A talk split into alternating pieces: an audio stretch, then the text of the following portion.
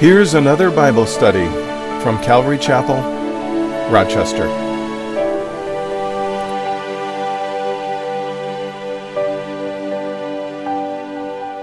Daniel chapter 7, beginning with verse uh, 1. In the first year of Belshazzar, king of Babylon, Daniel had a dream and visions of his head while on his bed. Then he wrote down the dream telling the main facts. So we get to this chapter, and chronologically, Daniel is backing up uh, to a period of time after the events of chapter 4, which the, the end of chapter 4. Now, we're not told that that was the end of Nebuchadnezzar's reign, but that's, that's the last we really hear of Nebuchadnezzar in chapter 4. So it's at the end of his reign and before the events of chapter 5 chapter 5 is uh, really chronicles the end of Belshazzar's reign and also the, the end of uh, Babylon's reign as uh, an empire. In fact, as it says here, uh, this takes place in the first year of Belshazzar's reign. So, ever how long he reigned, I have no idea. Uh, but it's but that kind of gives you an idea, time wise, is where that was. Now, chapters one through six chronicle the events in Daniel's 80 years of life. He's in his 80s at this point, we believe, and he's sat under, or, or, I should say, served under three different kings during this time Nebuchadnezzar, Belshazzar, and Darius, or Darius, uh, the, the Persian king. And so beginning so chapters 1 through 6 is basically it's it's daniel's history as far as the bible you know what what we're revealed or what's revealed to us. Chapters 1 through 6 chapters 7 through 12 we were kind of taking a new tack now. And now this is uh, dreams and visions that daniel had. And it basically starts with um, you know, it doesn't start with Adam and Eve. It starts with the reign of Nebuchadnezzar and the rule of uh, in Babylon, and it goes forward until the reign of the Messiah, whose kingdom will have no end.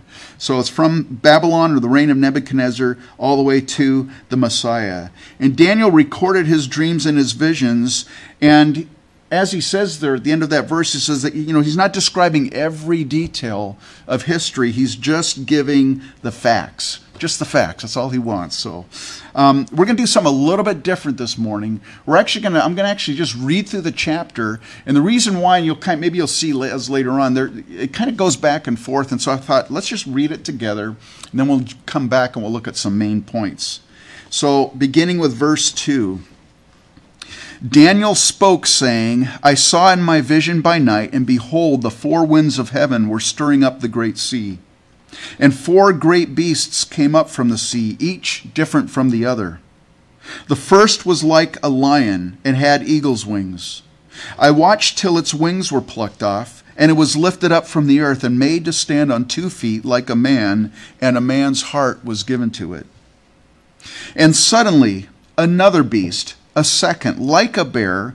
It was raised up on one side and had three ribs in its mouth between its teeth. And they said thus to it, Arise, devour much flesh. After this I looked, and there was another, like a leopard, which had on its back four wings of a bird.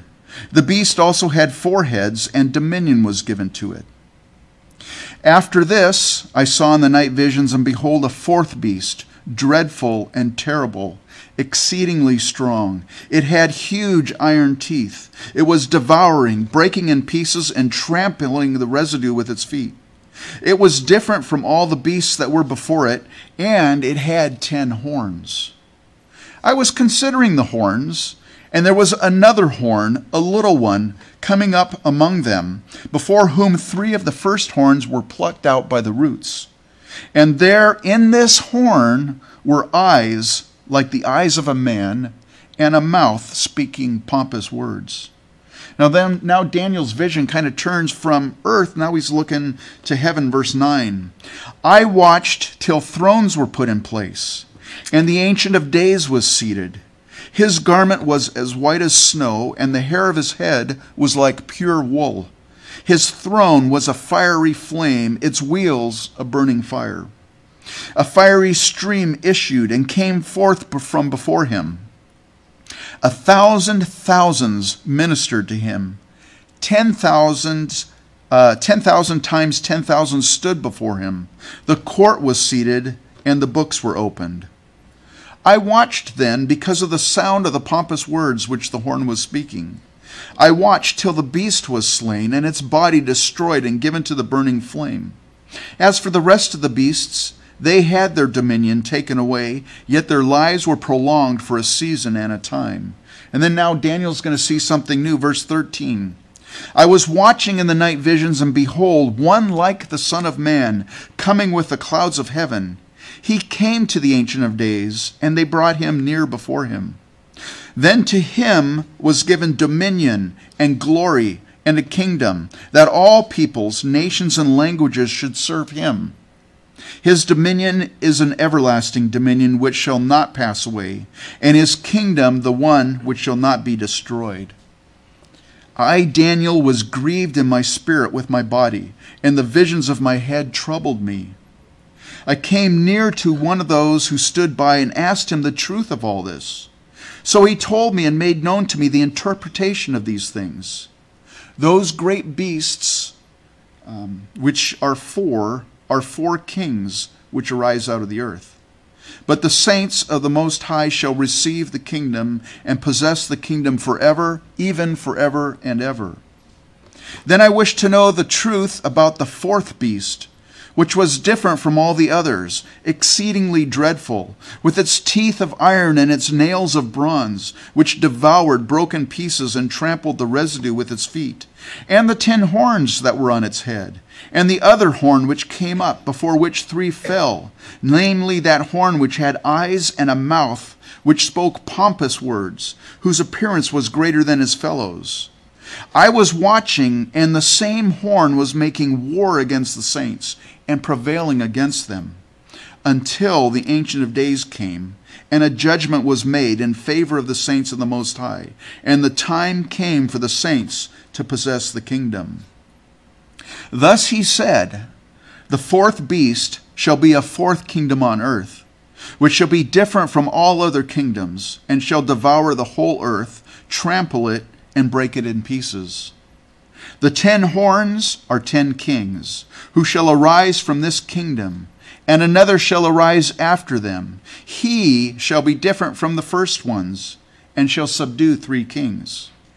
He shall speak, excuse me, he shall speak pompous words against the Most High, shall persecute the saints of the Most High, and shall intend to change times and law then the saints shall be given into his hand for a time and times and half a time. But the court shall be seated, and they shall take away his dominion to consume and destroy it forever. Then the kingdom and dominion and the greatness of the kingdoms under the whole heaven shall be given to the people, the saints of the Most High. His kingdom is an everlasting kingdom, and all dominions shall serve and obey him. This is the end of the account. As for me, Daniel, my thoughts greatly troubled me, and my countenance changed, but I kept the matter in my heart. So Daniel is receiving this vision during the time that Babylon was the world empire. And so these other empires he had no clue about them. This is a prophecy. And so, the very first point I want to make out of this chapter is that God reveals world history even before it happens, as he did in the case here with Daniel. I want to draw your attention. You don't have to turn there, but you can, if, or you can make notes of it, whatever. But I want to read to you Isaiah 46, verses 9 through 10. It says this Remember the former things of old, for I am God and there is no other. I am God, and there is none like me, declaring the end from the beginning, and from ancient times things that are not yet done, saying, My counsel shall stand, and I will do all my pleasure. So, why does God reveal in advance world history to men? Why did he do that? Well, first, one of the main things is that God provides, or God proves his existence that he exists, that he's not just, you know, some belief system. God exists, and there is no other God him, God like him, excuse me. But not only that, we know and we can trust God's word. The Bible that you're holding right now, you can read it, you can trust and know that that is God's word. In fact, Peter says this in 2 Peter that it's the prophetic word confirmed. So, all these things, God is revealing these things for a purpose. And so, in verse 2 and verse 3, Daniel sees these four, uh, first, excuse me, Daniel sees these four great beasts coming up from the great sea. Now, the Great Sea, we're not told what it is. It's probably the Mediterranean Sea, uh, but we're not sure. In Revelation 17, the sea that's described there is a picture of basically all the nations of the earth. So it could be referring to that as well. And so out of these nations of the earth arise these four great beasts. And then Daniel is told there in verse 17 what they are. He doesn't have to guess. Says, Those great beasts which are four are four kings which arise out of the earth. Now, as we're going through this chapter, Daniel chapter 7, what you're going to notice is that it really does parallel the vision that Nebuchadnezzar received in, in Daniel chapter 2. He had that vision of that great statue of this of this man basically. And its head was gold its its chest and its arms were silver its waist and its and its belly was bronze and its legs were iron and then his feet were iron and part clay. And and that's really a parallel of what uh, Daniel is being uh, shown here. But this dream provides more details than the one that Nebuchadnezzar had. And so the first beast in chapter 4, it's like a lion. It had eagle's wings. Now it's interesting. So you guys know I put I put graphics up here to kind of just you know just nice to have to look at them and stuff. And if I had wanted to, I could have gone on the internet and pulled up some artists' conception of what this beast looks like and uh, but that would flavor what you're what you're thinking. And so it says you'll notice there in verse four it says it's like a lion. So it's not a lion; it's like a lion. So there are some characteristics of a lion that Daniel is thinking, oh, that kind of resembles a lion in how it acts or in how it looks or something. So rather than trying to put up this artist conception, I just put a lion up there and an eagle. You'll see that it had eagle's wings. So you can kind of let your mind wander there. So it's like a lion and had eagle's wings. Now that corresponds, like I said, with chapter 2, with the uh, Babylonian Empire, which was represented by the head of gold in that uh, dream that, that, that Nebuchadnezzar had in chapter 2. Here in chapter 7, that same kingdom is represented like a lion with eagle's wings. You think about a lion, it's the most regal uh, uh, of the animals. It's the most splendorous of the animals. It's the you know it's the king of the beasts basically, the lion. The the eagle of course is the king of the birds of the air, very majestic as well. And so this first king is Nebuchadnezzar. He's the first king of this great this first beast. And notice as he's, Daniel is watching this, it says its wings were plucked off. Remember, it had eagle's wings. They were plucked off. And that corresponds to chapter 2 when Nebuchadnezzar was humiliated. Uh, excuse me, chapter 4, when Nebuchadnezzar was humiliated and the kingdom was torn from him. And he spent seven years like a wild animal, basically. Um, he was prideful, and God, God, I mean, so to speak, clipped his wings. I mean, that's kind of really what's being spoken about here. And then says that he was lifted up from the earth and made to stand on two feet like a man, and a man's heart was given to it. And if you read chapter 4, you know that at some point, seven years passed, and Nebuchadnezzar came to his senses. And he acknowledged that God's kingdom is above all and will reign forever. And after that, uh, Nebuchadnezzar, after those seven years, he was restored. His kingdom was restored to him. And so that's what this is picked uh, mentioning. It was he was lifted up from the earth and made to stand on two feet like a man, and a man's heart was given to it. So that's the first kingdom, the, the kingdom or the empire of Babylon. Nebuchadnezzar being that first king. Then we have the second beast there in verse 5. And again, it's like a bear. Doesn't, doesn't mean it's a bear. It's like a bear. And that corresponds to the Medo Persian Empire that's represented by the chest and the uh, arms of silver in chapter 2. And the bear, it, you know, it's more powerful than a lion, but it's not as splendorous. You know, it's kind of clumsy and, you know, it's just not as regal as a lion would be. But it is definitely more powerful. And this in this vision, this beast that resembles a bear, it's raised up on one side. And John uh, Walvoord uh, has written, has said this. He said, Persia had greater power than Media. And so um, that might be what that represents. You we're not really told, so you could take that for what it's worth. But this beast also had three ribs in its mouth between its teeth. And again, we're not told what those ribs are. It could represent what Cyrus and his son Cambyses uh, conquered. Cyrus conquered the Lydian kingdom in Asia Minor in, in excuse me, the Lydian kingdom in Asia Minor in 546 BC. Then he conquered the Chaldean Empire in 539 BC. And then later his son Cambyses, I don't even know if I'm pronouncing that right. We'll call him Cam for short. Um, Cam conquered the kingdom of Egypt in uh, 525 BC. So it could be pointing to that, but who knows? It might not. It could simply be the three provinces of Babylonia, Persia, and Media. It's possible. We don't, we don't really know. And it says there, and they said to thus, and they said thus to it, Arise, devour much flesh.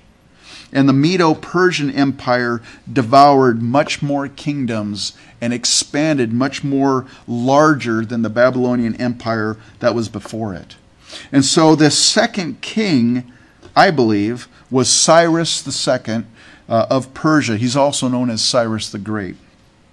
So that's two kingdoms, two beasts. Now we get to the third beast, in verse 6. And again, it's like a leopard, which has on its back four wings like a bird. And this corresponds to the empire of Greece. And in chapter 2, that represents the, the, the, the waist and the thighs of bronze of this, of this statue in chapter 2.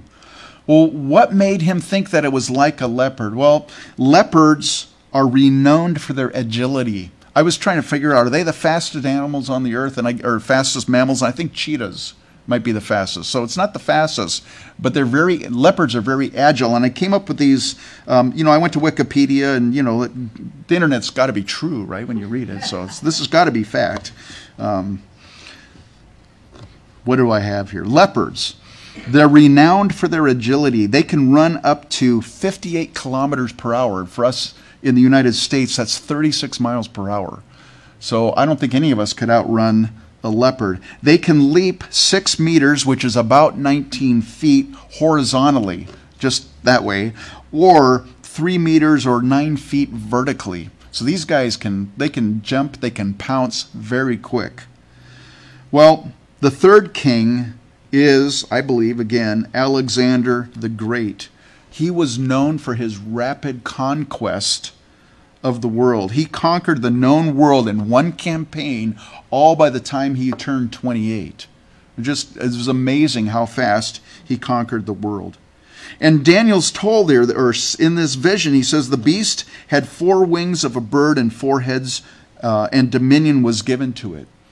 And Alexander the Great died in Babylon in 323 BC, and his empire was split, divided up evenly right away uh, by his four generals. So that could be what this is pointing to. It's an amazingly, you know, it's amazing when you look at history and you read this, go, wow, it's, it's, it's amazing. we get to the fourth beast. And that starts in verses 7 through 8, and then it kind of continues throughout the rest of the chapter. Now, I don't have any image for the fourth beast from chapter 7 because Daniel doesn't say it's like anything. He doesn't, he doesn't give us a description. It's so terrible, it's so unique, it's not like any other kingdoms that he can't even describe what it looks like. And so all I put up there was the, um, the legs and the feet that um, chapter 2 it corresponds with. In verse 7, it says, It was dreadful and terrible, exceedingly strong. It had huge iron teeth. It was devouring, breaking in pieces, and trampling the residue with its feet. And this corresponds to the Roman Empire. The legs and the feet and the toes of chapter 2 of that image that we looked at a few weeks ago in chapter 2. The legs were of iron, the feet and the toes uh, were of partly iron and partly clay. Now, what's interesting, and we're not going to, to go back into chapter 2, but when, ne- when Nebuchadnezzar had this vision of this man and it's all these different composite materials, it starts out with a head of gold Gold is the most precious metal, and it goes down as it go, as he goes down through this through you know the describing this this image that he has. It starts from the most precious and it goes down to the least precious. But it also starts from you know gold's the one of the softest metals, and so it starts from the most malleable to the hardest to iron, and then very brittle with iron uh, mixed with clay. And the Roman Empire was very very strong, and it crushed and it devoured its enemies. Daniel says it was different from all the beasts that were before it, and it had ten horns. Now, I happen to believe those ten horns correspond with the ten toes of the, of the image that Nebuchadnezzar saw in chapter 2. And then in verse 8, there's a new aspect introduced. While he's considering the horns, and I don't know if that's what it looks like, but just I threw it up there. I thought it was cool. Okay, I thought it was cool. I think it's. While he's considering the horns, another horn, a little one, comes up and replaces three of the horns. And there in this horn were eyes like a man uh, and a mouth speaking pompous words. So he's looking at this beast in this vision, and it's got these horns, and then all of a sudden three horns are plucked out, and one little horn raises up, and it looks like a man. It's the face of a man. Now, I don't know if that's literally what it looks like, but anyways. We're told in, in uh, verse 23 the fourth beast shall be a fourth kingdom on earth, which shall be different from all other kingdoms, and shall devour the whole earth, trample it, and break it in pieces. And the Roman Empire was truly more awesome and more stronger than any of the empires that ruled before it. And it lasted for about 1,000 years. Amazing. It was not like any other kingdom. The fourth king, you could be tempted to say, would be Augustus Caesar, who was the very first emperor, uh, emperor excuse me, of Rome. The problem was the Roman Empire had 70 empires, uh, emperors, not empires. They had 70 emperors. Um, and so, who is this fourth king? Well, I think it's this little horn, and I think he hasn't been revealed yet. And you might say, wait a minute, Buster? Wait, hold the horses here. The Roman Empire ended about 1500 years ago, and you're saying that that king of this hasn't been revealed yet. I'm saying that, yes.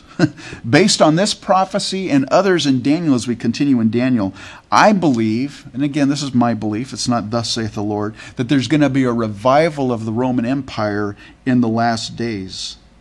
Verse 24 says the ten horns of the beast are ten kings who shall arise from this kingdom and another shall rise after them and he shall be different from the first ones and shall shall subdue three kings. These there's ten horns are ten kings. Notice it says who shall arise from this kingdom. Now this is an aramaic word arise and i want to give you it's it's defined in different ways but um, Brown Driver Briggs uh, Bible dictionary, Hebrew Bible dictionary, it says it can be deter- uh, can be interpreted this to arise out of inaction. So it's it's kind of fits anyways. Also, there is no correlation in past history to 10 kings that, reign, that reigned at, at the same time in the Roman Empire that, you know, three of them gave up their throne to another king. There's, there's no, no historical correlation. In the Bible, there's many examples of a prophecy that has significant time gap. There's a there's at least a 2000 year time gap between this prophecy, at least 2000 years. But that's not it's not unique to the Bible. I want to give you an example. In Joel 2 verse 28, and I apologize for the eye chart, but in Joel chapter 2 verse 28 and 29 it says, "And it shall come to pass afterward that I will pour out my spirit on all flesh." Your sons and your daughters shall prophesy. Your old men shall dream dreams. Your young men shall see visions. And also on my men servants and on my maid servants I will pour out my spirit in those days. If that sounds familiar to you, it was quoted by Peter in Acts chapter 2 on Pentecost Sunday, that first Pentecost after Christ ascended into heaven. And the disciples are gathered there in the upper room, 120 of them, and the Holy Spirit descends on them. And all of a sudden they're filled with the Holy Spirit. And it's, it, you know, the people rush in, they hear this rushing wind, and they want to figure out what's going on. And, and, and they're speaking in tongues. And Peter quotes these two verses in Joel and says, What you're witnessing is a fulfillment of that prophecy. But the prophecy doesn't end there at verse 29. It continues in Joel chapter 2, verse 30. And I will show wonders in the heavens and in the earth, blood and fire and pillars of smoke. The sun shall be turned into darkness and the moon into blood before the coming of the great and awesome day of the Lord. In between verse 29 and verse 30 of Joel chapter 2, there's a gap of at least 2,000 years. That gap is the church age. It's the age that you and I live in right now. It was hidden in the Old Testament, but it's revealed in the New Testament. So that's an example of a prophecy where it starts and then there's this great big gap. And there's others we could we could study today, but there are more of them. A, there's a gap in that prophecy. But there's also prophecies where there's two events prophesied in one prophecy. And I'll give you another example. In Jeremiah chapter 23, Jeremiah is rebuking the false shepherds of Israel. And he says this in 23 verses 5 and 6. Behold, the days are coming, says the Lord, that I will raise to David a branch of righteousness. That branch is speaking of Jesus Christ, the Messiah, the coming Messiah. And so, this prophecy, Jeremiah is, pro- is prophesying the coming of the Messiah, the first coming of Christ. But the prophecy continues. It says, A king shall reign and prosper and execute judgment and righteousness in the earth. In his days, Judah will be saved and Israel will dwell safely. Now, this is his name by which he will be called the Lord our righteousness. When Jesus came the first time, Israel, the, the land Judah, they were underneath Roman rule. They were not free, they weren't dwelling in safety. This is a prophecy that there's two prophecies that there was the first coming of Christ, the branch would be coming, and then these last verses speaks of the second coming of Christ and the thousand year reign of Christ on the earth. So there's a few examples, and like I said, you can go back and find other ones too. So going back to this fourth beast, what part of this prophecy has not yet been re- revealed?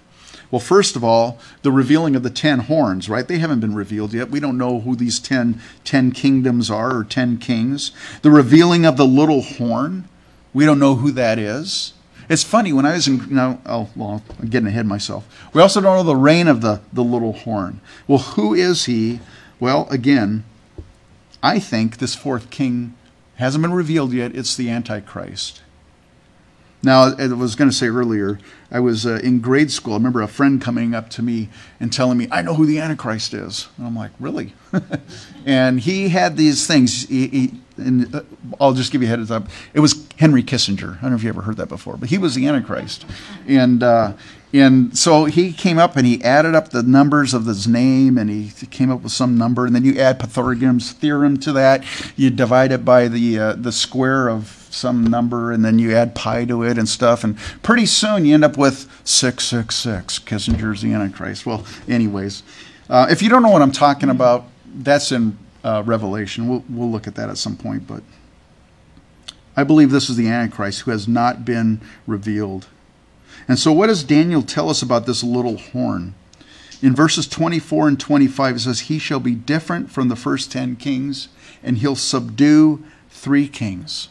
Says he'll speak pompous words against the most, most high. And this definitely corresponds to the description of the Antichrist in Revelation chapter 13.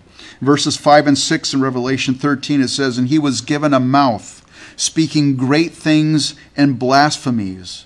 He was given authority to continue for 42 months. Then he opened his mouth in blasphemy against God, to blaspheme his name, his tabernacle, and those who dwell in heaven. In Revelation 13, this is the Antichrist. This is very similar to what Daniel is seeing here, and I believe Daniel's seeing the same person. We're also told that he'll intend to change times and law. That'll be interesting. He'll persecute the saints of the Most High. In fact, in verse 21, it says he'll make war against the saints and prevail against them for a time. And then it says, the saints shall be given into his hand for a time and times and half a time. I'm not going to get into that this morning because we're going to get into that a lot more as we go further into Daniel's prophecy. As we get further into it, we'll delve into that. So I'll just we'll just take it at face value right now and come back or follow online or whatever, and uh, we'll get into that when we get to it.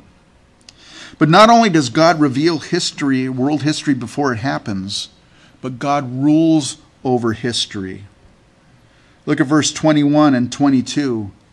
I was watching, and the same horn was making war against the saints and prevailing against them until the Ancient of Days came. And a judgment was made in favor of the saints of the Most High, and the time came for the saints to possess the kingdom. There in verse 26 But the court shall be seated, and they shall take away his dominion to consume and destroy it forever. Backing up to verse 11. I watched then because the sound of the pompous words which the horn was speaking. I watched till the beast was slain and its body destroyed and given to the burning flame. You know, we're, we're, we're told what is going to be happening through Daniel and other prophecies in the Bible, what will happen in the future. And God sees the future, He sees the end from the beginning, but He's not a passive observer. I got to make that point clear. It's not like God's just like, well, I know I'm going to tell you what's going to happen because I've seen it. I've seen what's going to happen. God's in control of what's going to happen in the future. Nebuchadnezzar served uh, the reign of Babylon, it served God's purpose. It would serve God's purpose to, to bring his people into captivity because for 70 years, actually 490 years, they hadn't uh, observed the seven year Sabbath where they're supposed to let the land rest. And so for 490 years, God said, okay, for every seven years, you're going to be in captivity. There was a purpose. And so Babylon was raised up. Each of these empires were raised up for a purpose, as well as the reign of the Antichrist. There's a purpose in that as well. God not only reveals the future, but he controls it. He rules over future. I like this proverb, Proverbs 21, verse 1. The king's heart is in the hand of the Lord. Like the rivers of water, he turns it wherever he wishes. Are you struggling this morning with what's going on in our nation or maybe worldwide? You know, it's like, what? I, you know, if you're like me, I, I start reading the news and I get really upset. And maybe you're maybe you're like this. Everything's awesome. It's getting better. I think it's getting worse personally, but um, I don't like to see what the people in power right now are doing. I think they're destroying our nation. Um, but having said that, and, and who wants to be alive at the end of a of the reign of a, an empire?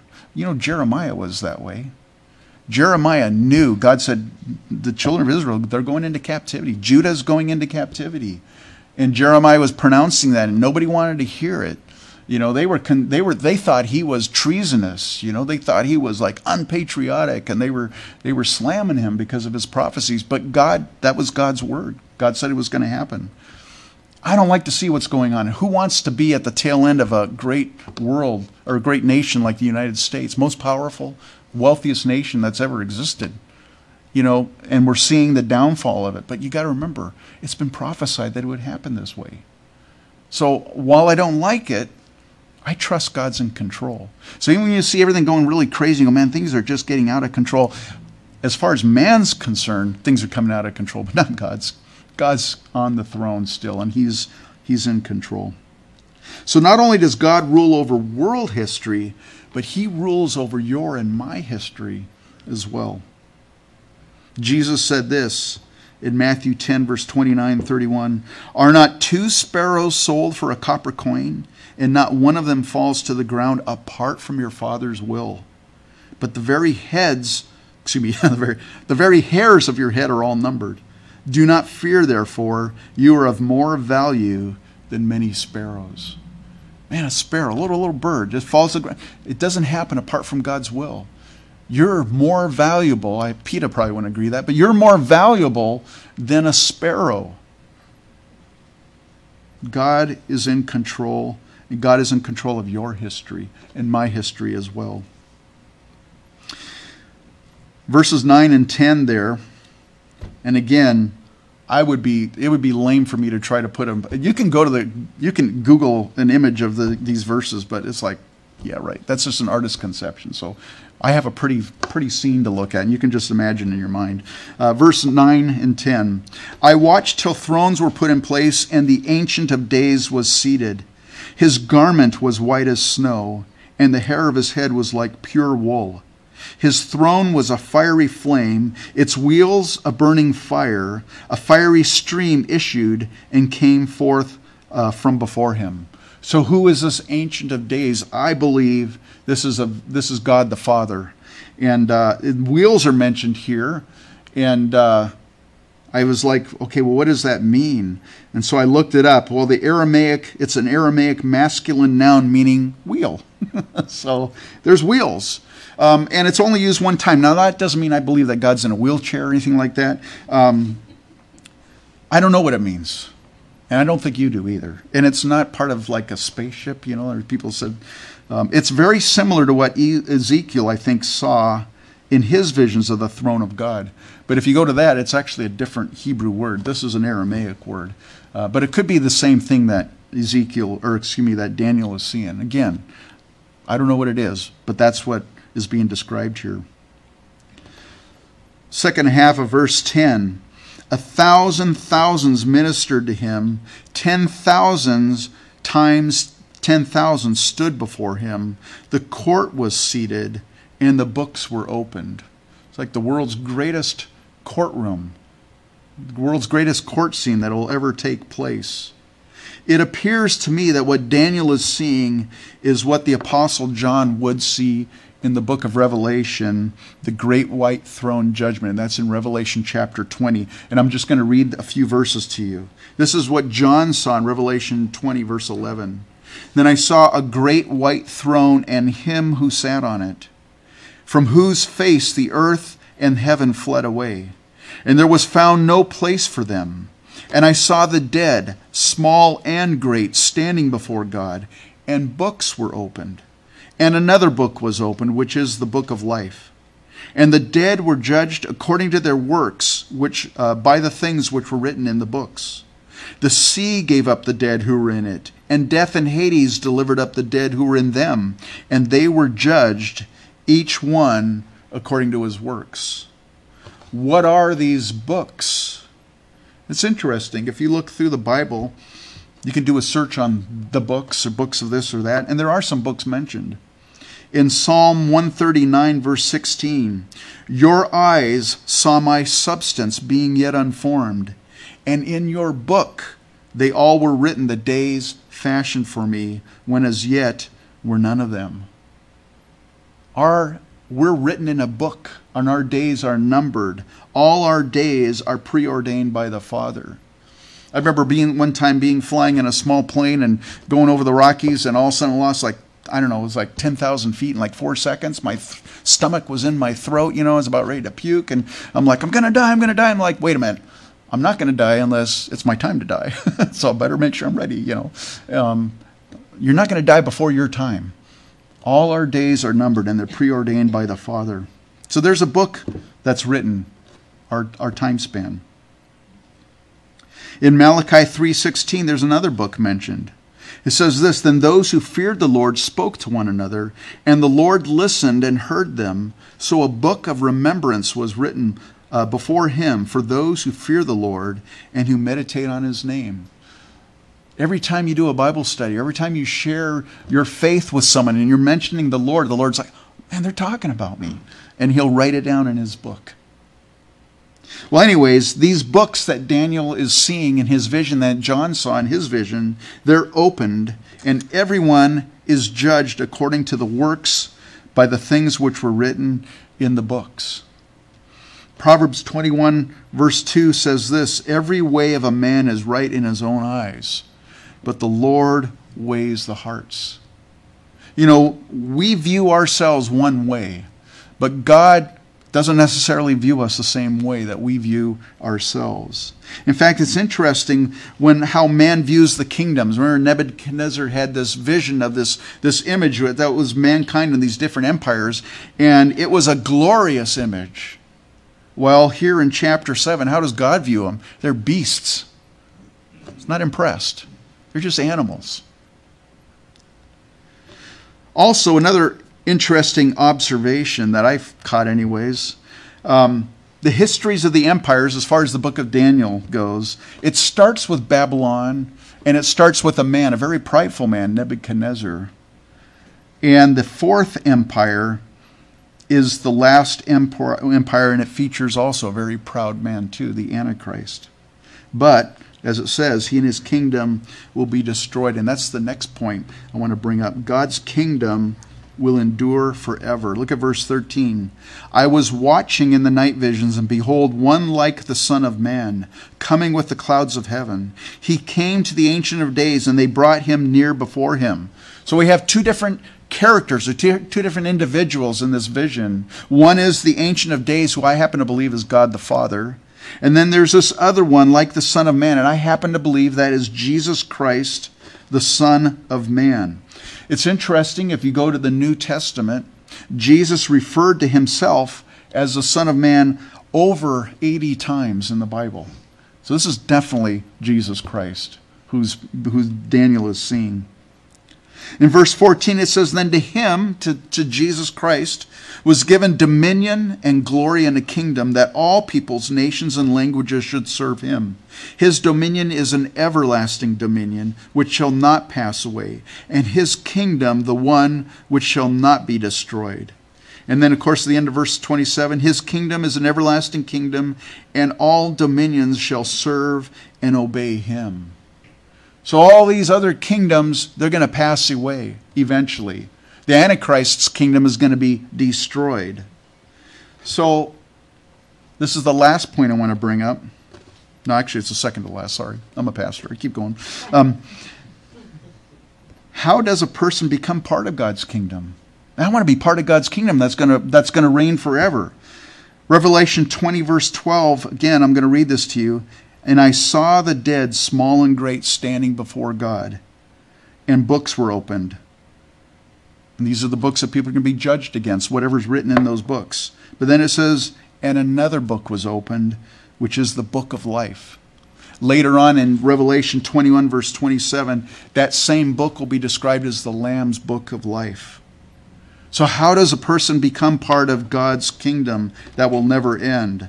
Well, first of all, it's believing that you are a sinner. Romans 3:23 for all have sinned and fall short of the glory of God. We've all sinned. We've all we've all broken God's commandments and his law. So first you have to believe, you have to recognize, admit that you're a sinner. Secondly, believing that Jesus Christ died for your sin on the cross and rose again from the dead on the, on the third day. Romans 10 9. If you b- confess with your mouth the Lord Jesus and believe in your heart that God has raised him from the dead, you will be saved. It's pretty simple, it's not difficult. Now, it wasn't simple for the Lord, He died for it. But it's simple for you and I to put our trust in Him. And then finally, asking Jesus to come into your heart to be your Lord and your Savior. Romans 10:13, for whoever calls on the name of the Lord shall be saved. So, admitting that you're a sinner, recognizing that Jesus died on the cross for your sins and rose again from the dead, and then confessing, coming to Him and asking Him to, inviting Him in to be your Lord and your Savior. If you do those things, your name will be written in the Lamb's book of life. And all those things that you would have been judged for, they all have been judged in Christ Jesus. He took all of ours, He was condemned so that you and I could have eternal life. He paid the price for us. All our sins were judged in Christ Jesus, and He was condemned and died for us that we might live eternally with Him. That, that's the gospel in the nutshell. It's so easy for you and I to become a member of that kingdom. In fact, John 3:36 He who believes in the Son has everlasting life, and he who does not believe in the Son or does not believe the Son shall not see life, but the wrath of God abides on him. And so, for all those believers who have gone on before us and who will go on before after us, and those of us that are here who have put our trust in Christ for our salvation, this is the last point. We are going to reign with Christ in his kingdom. And I believe that's the millennial, a thousand year reign of Christ on the earth. Daniel 7, verse 18 But the saints of the Most High shall receive the kingdom and possess the kingdom forever, even forever and ever. We're going to be part of that kingdom. if you have your trust in Christ Jesus this morning. And so we can look at the world around us and we can see these great kingdoms coming up and their power and all that they do and their boasting and everything. And you know what? We go, you know what? God's in control. Why, why even worry about it? We know what's good. We know the end story. Jesus wins and he receives the kingdom. You know, it's an interesting thing, and I'll close with this. Um, Paul, later on in his epistles, He's going to talk about the faith. He's going to say, Don't you know that we're going to reign and we're going to judge angels? Can't you judge things among yourselves? So the fact that you and I are going to be in this millennial kingdom, we're going to reign with Christ, I believe our lives as believers now is preparing us for that time when we're going to reign with Christ. So we want to be faithful, we want to grow, we want to we want to we want to we want to be mature believers because it's going to affect how you reign with Christ in, in eternity. I'll have the worship team coming up here, and let's go, Lord, in prayer. I looked at my wife, she's not coming up.